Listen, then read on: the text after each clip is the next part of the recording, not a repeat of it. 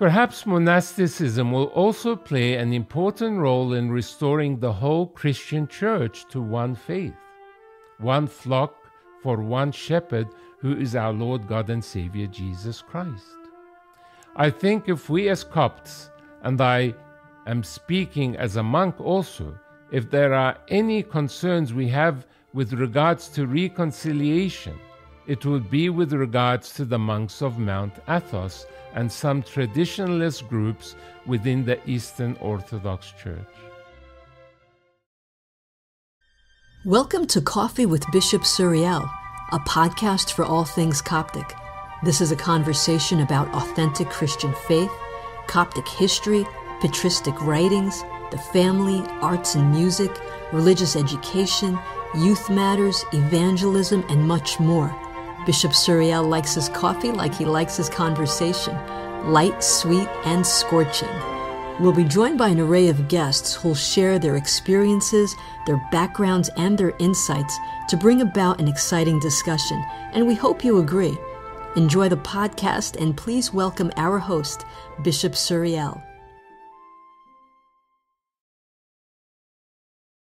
Irini Pasi, peace be with you. In this episode, I wish to share with you a short paper that I presented on Tuesday, March 17, 1998, at St. Vladimir's Orthodox Theological Seminary titled The Monastic Concerns Regarding Unity and Reconciliation of Traditions. So, this paper was speaking about how monasticism can play an important role in the unity and reconciliation between the Eastern and Oriental Orthodox churches. This took place during the annual symposium on Eastern Oriental Orthodox dialogue and was co hosted by St. Vladimir's Orthodox Theological Seminary and St. Nersess Armenian Orthodox Seminary. While this paper is 22 years old, Yet I believe it is still relevant in the dialogue regarding unity between the Eastern and Oriental Orthodox churches. Wherever in this presentation the masculine only is mentioned, it also applies to the feminine. I've also updated the language to reflect past tense where applicable. So just keep in mind that this paper is 22 years old. I would be interested also to hear your comments, so let us begin. I wish first of all to thank St. Vladimir and St. Nersess seminaries for their kind invitation for me to attend this symposium and to speak to you today. What are the Oriental monastic concerns regarding unity and reconciliation of traditions? I truly believe that this is a very important subject that perhaps has not been discussed very much so far in the dialogue between Eastern and Oriental Orthodox. And we need to know what the monastic tradition teaches us in this regard and what is its viewpoint with regards to unity. We need to remind ourselves of the aim of monasticism.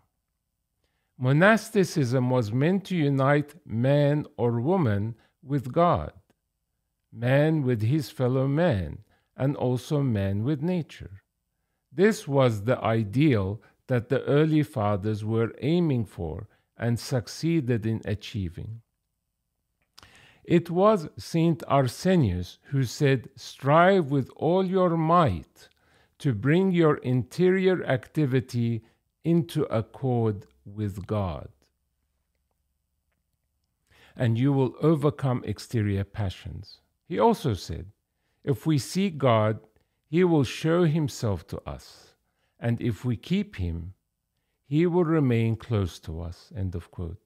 Unity and reconciliation between man and God is what those early monastics sought.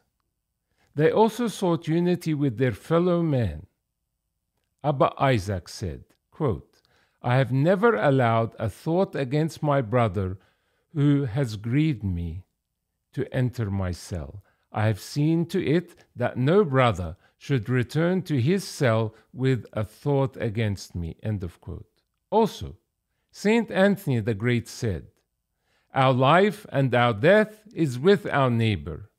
If we gain our brother, we have gained God. But if we scandalize our brother, we have sinned against Christ. End of quote. We also see that these monastics were living in harmony with the nature that surrounded them. St. Paul the Hermit had a crow bring him half a loaf of bread each day, and on the day that St. Anthony visited him, the crow brought them one whole loaf of bread. They also ate from whatever the nature around them provided. For example, dates. They also used the palm trees for their living to weave baskets to keep themselves busy and for these baskets to be sold in the cities to provide for their bread. It was a harmonious life indeed. Another important way that monasticism should be a way to unity is through prayer. Even though the monk leaves the world, its troubles and wars, yet he prays for peace. He prays for unity and for the healing of schism. It is the life of prayer without ceasing. As St. Paul tells us to pray at all times. The power of prayer, especially by those who have consecrated their lives for it, definitely has the effect to solve many disputes. So then, the point I'm trying to make here is that monasticism should be a point of unity in all aspects of life and not something that divides. It is the source of spirituality and piety in the Church. And we need to remember also that we have many common monastic fathers whom we revere and honor in both of our Orthodox families. Great fathers such as Saint Anthony the Great, Saint Macarius the Great, Saint Pachomius, Syrian fathers such as Saint Ephrem, also Saint John uh, Cassian, and Saint Palladius, just to name a few. We really have so much to unite us in monasticism, and it is these roots that can bring our traditions closer together and unite us once again by God's grace. These fathers that came from different backgrounds were also willing to learn from each other. We see, for example, St. John Cassian and St. Palladius coming to Egypt to learn monasticism at its source. The lives of these great men and their sayings deepened the spirituality of Christian life. They were also a source of inspiration to many who repented at reading or hearing about them. One famous example was that of St. Augustine, who was deeply affected by the biography of St. Anthony that was written by St. Athanasius, the 20th Pope of Alexandria. Monasticism should also be a source of strength and a torch bearer for correct teaching and orthodoxy. It preserves the true faith for us and fights against heresies. The monastic fathers did not remain quiet when it came to heresy. They looked for unity amongst Christians, but this unity was built upon unity and oneness in faith. This was exactly the case with Saint Anthony the Great. He defended the faith against the Arian heretics. It was said that he was well acquainted with their schisms, and he even exhorted every man to withdraw himself from them, for he used to say, Neither in the discussion of them nor in their result is there any advantage. When the Arians came to spread their poison in the desert, he cast them out from the mountain like the other wild beasts and vipers. He even went down to Alexandria to defend the Orthodox faith against the Arian heresy. Of course, he was so well known and respected all over the world, and his words had their influence and confirmed the people in sound doctrine. It was similar with Abba Agathon, who was willing to accept any type of ridicule and insult except to be called a heretic. At being called a heretic, he replied, I am not a heretic.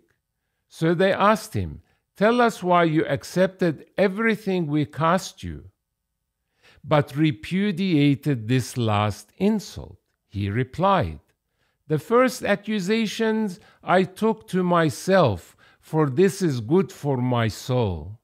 But heresy is separation from God. Now I have no wish to be separated from God, he said. If we look for a moment at some sad history, we see that many monks had to persevere and struggle through many tribulations.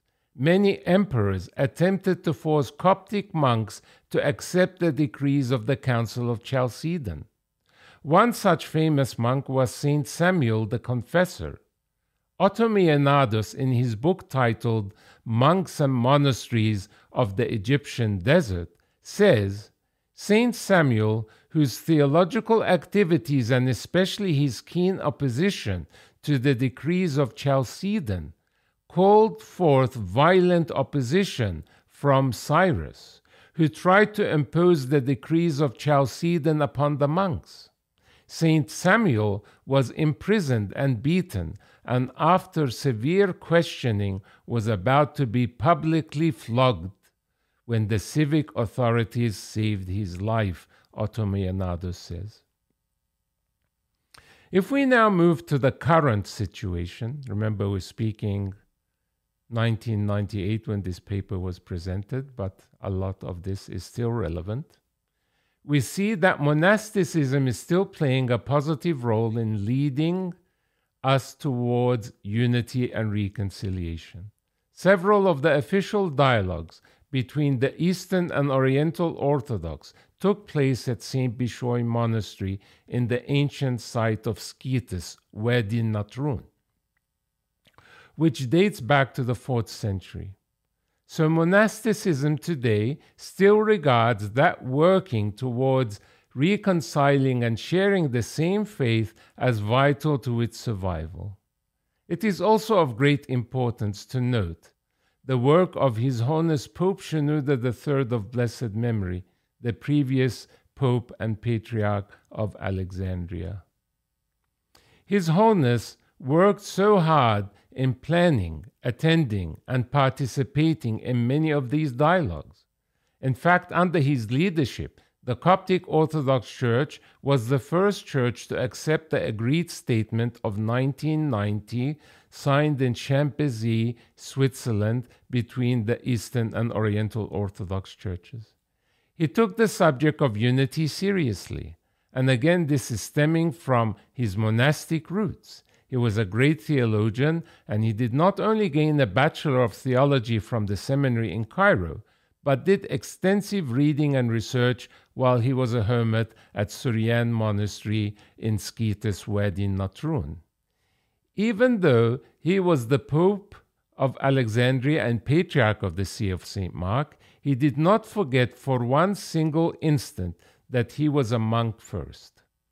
That is why he spent approximately half of each week at the monastery of St. Bishoy. This time was spent in contemplation, prayer, and writing. And from the Coptic Orthodox point of view, we have no reservations with regards to unity with the Eastern Orthodox. The Coptic monks, as well as all of the Coptic community, are well aware of all of the agreements that have taken place so far. In the official magazine of the Coptic Orthodox Church, named El Karaza, or Preaching, His Holiness Pope Shenouda III always published the latest news on the dialogue. Also, many articles were written to explain the process of the dialogue and the decisions that have been taken by our Holy Synod with this regard. I can say with confidence that our people are for this unity, and so are all of the monks. A note here that there are currently varying views on this, and maybe some people um, have some questions about the dialogue and about this unity. And so more discussion needs to take place.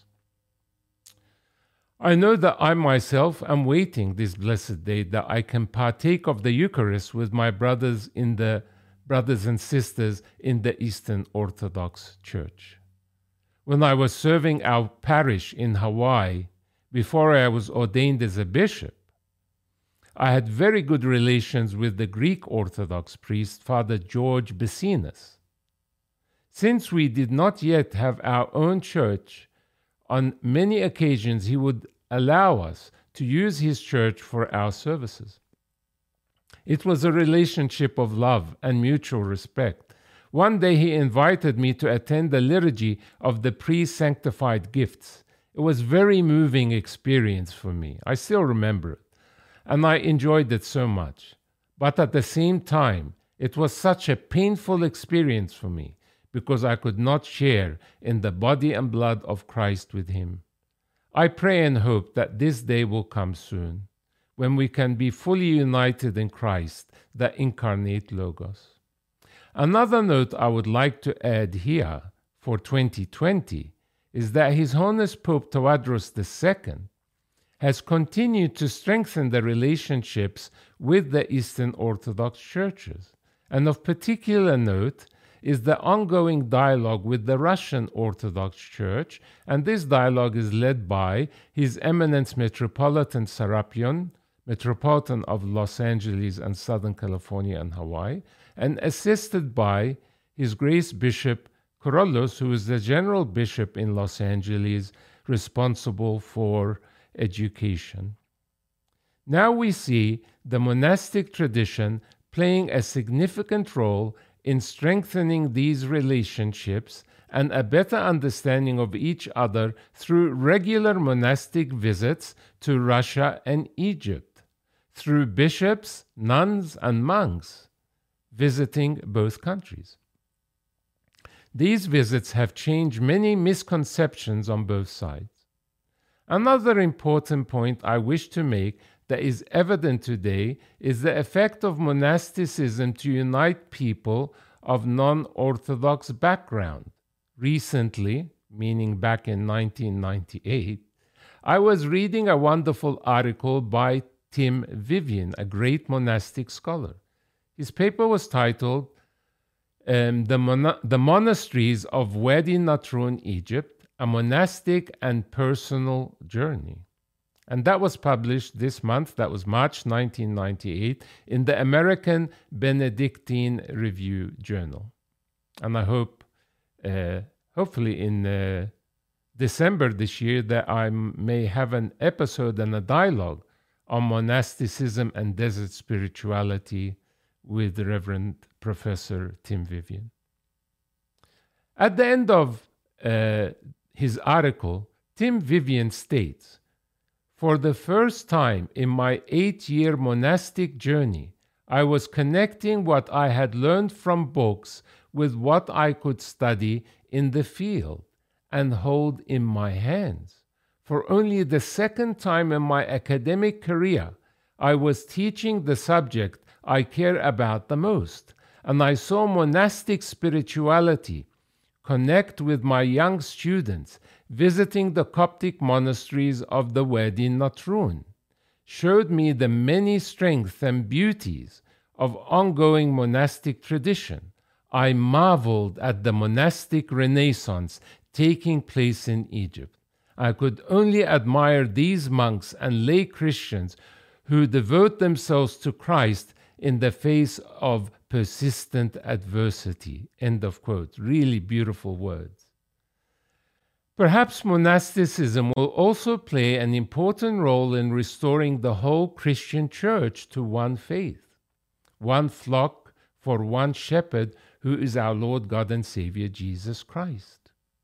I think if we as Copts, and I am speaking as a monk also, if there are any concerns we have with regards to reconciliation, it would be with regards to the monks of Mount Athos and some traditionalist groups within the Eastern Orthodox Church. The document titled Declaration of Mount Athos Against Reunion with the Non Chalcedonians concerns me somewhat. To go through it in detail is beyond this paper, but let me mention a few brief points. In this document, the Eastern monks are demanding the unconditional acceptance of the decrees of the ecumenical councils and of their sacred, sacredness and universality by the non Chalcedonians. Well, first of all, we were not even part of these councils to begin with and did not take part in the decision making. So, how can we just accept them as such? In a paper by His Eminence Metropolitan Bishoy of Damietta of blessed memory, the former co president of the official dialogue, he stated the following The Orthodox interpretation of the teachings of the four latter councils, or the four later councils, of the Eastern Orthodox are the same as the doctrine of the Oriental Orthodox, who have always refused both the Nestorian and Eutychian heresies. The two families are called to reinforce each other in their struggle against heresies and to complete each other as one body of Jesus Christ, our Lord and Savior. End of quote. The traditionalists from the Eastern Orthodox, they continue to say things like denouncing the joint commission of the dialogue, naming Saints Dioscorus, Jacob, and Severus as heretics and stating that there is radical disagreement between the Joint Commission and the teachings of the Holy Fathers. The document also states Has there not been a scandalous deception in the information given to the people of God? End of quote. They are also in opposition to the removal of any texts which degrade or attack the Oriental Orthodox in Eastern liturgical books. I feel that this type of spirit on the part of our brothers, the Eastern Orthodox monks of Mount Athos, will only divide even further and delay reconciliation between the two families of Orthodoxy. I know that committees have been set up to produce books to explain and clarify the positions and teachings of both families of Orthodoxy. I hope that these books will be a great source of help in clarifying the agreed statements even further and a move towards unity. I believe that one other important way by which monks from the different traditions can come to understand each other is through an exchange program. Monks from Mount Athos could spend some time in Oriental monasteries in Egypt, Syria, or Armenia, and also perhaps some Oriental Orthodox monks to spend time becoming familiar with monastic tradition on Mount Athos. And this may help to bridge this rift that has lasted for 15 long centuries now. And as I explained earlier, in 2020 and uh, in the last few years that this is now has been happening, especially with the Russian Orthodox Church and the Coptic Orthodox Church and the many exchanges that are taking place um, with the full agreement of Pope Tawadros II and also um, with the uh, Russian uh, Patriarch uh, Patriarch Kirill. There is also another group named the Center for Traditionalist Orthodox Studies who attack the Oriental Orthodox churches severely, especially the Coptic Orthodox Church. They call us all sorts of names, such as the non Chalcedonian heretics, and the Copts are monophysites and thus heretics. Their mysteries are invalid, and should they join the Orthodox Church, they must be received as non Orthodox, they say. Very harsh words indeed, that can be very damaging and destroying, and are nowhere in the spirit of ecumenism that we are living in today, well, in the 1990s and even in our day and age. Such a group may be a minority, but they certainly have a loud voice and can harm relationships between the average person who does not know better. I do not wish to harp on the negatives, but they are certainly a concern for us. Please remember also that quote from Abba Agathon But heresy is separation from God. Now I have no wish to be separated from God. End of quote. None of us could wish this upon anyone to be separated from God. Yet such people are insinuating such an idea. Father George Dragas from the Greek Orthodox Church, in a paper titled The Rapprochement of the Orthodox and Orientals, also thinks that the reason for such negative reactions is lack of information. He states, quote, In my opinion, However, such negative reactions are primarily due to a lack of information on the recent history of constructive contacts between the two Orthodox families of churches, and especially on the very significant theological classifications and agreements which have been made from both sides in many consultations, both unofficial and official as well as in new constructive and fundamental theological researches by individual theologians. End of quote. Another important point that Father George Dragas makes in his paper is that in the teachings of Saint Athanasius and Saint Cyril of Alexandria, we have, common fo- we have a common foundation for modern dialogue.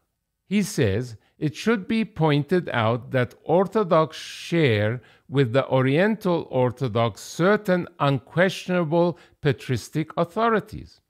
They share common fathers and common patristic conciliar decisions.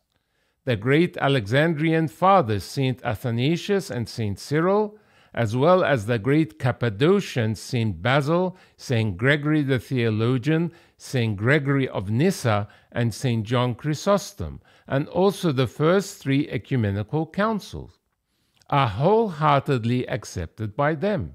Is this not sufficient ground for orthodox rapprochement? Indeed, I believe that these particular authorities provide all that is necessary for orthodox advance and consolidation. End of quote.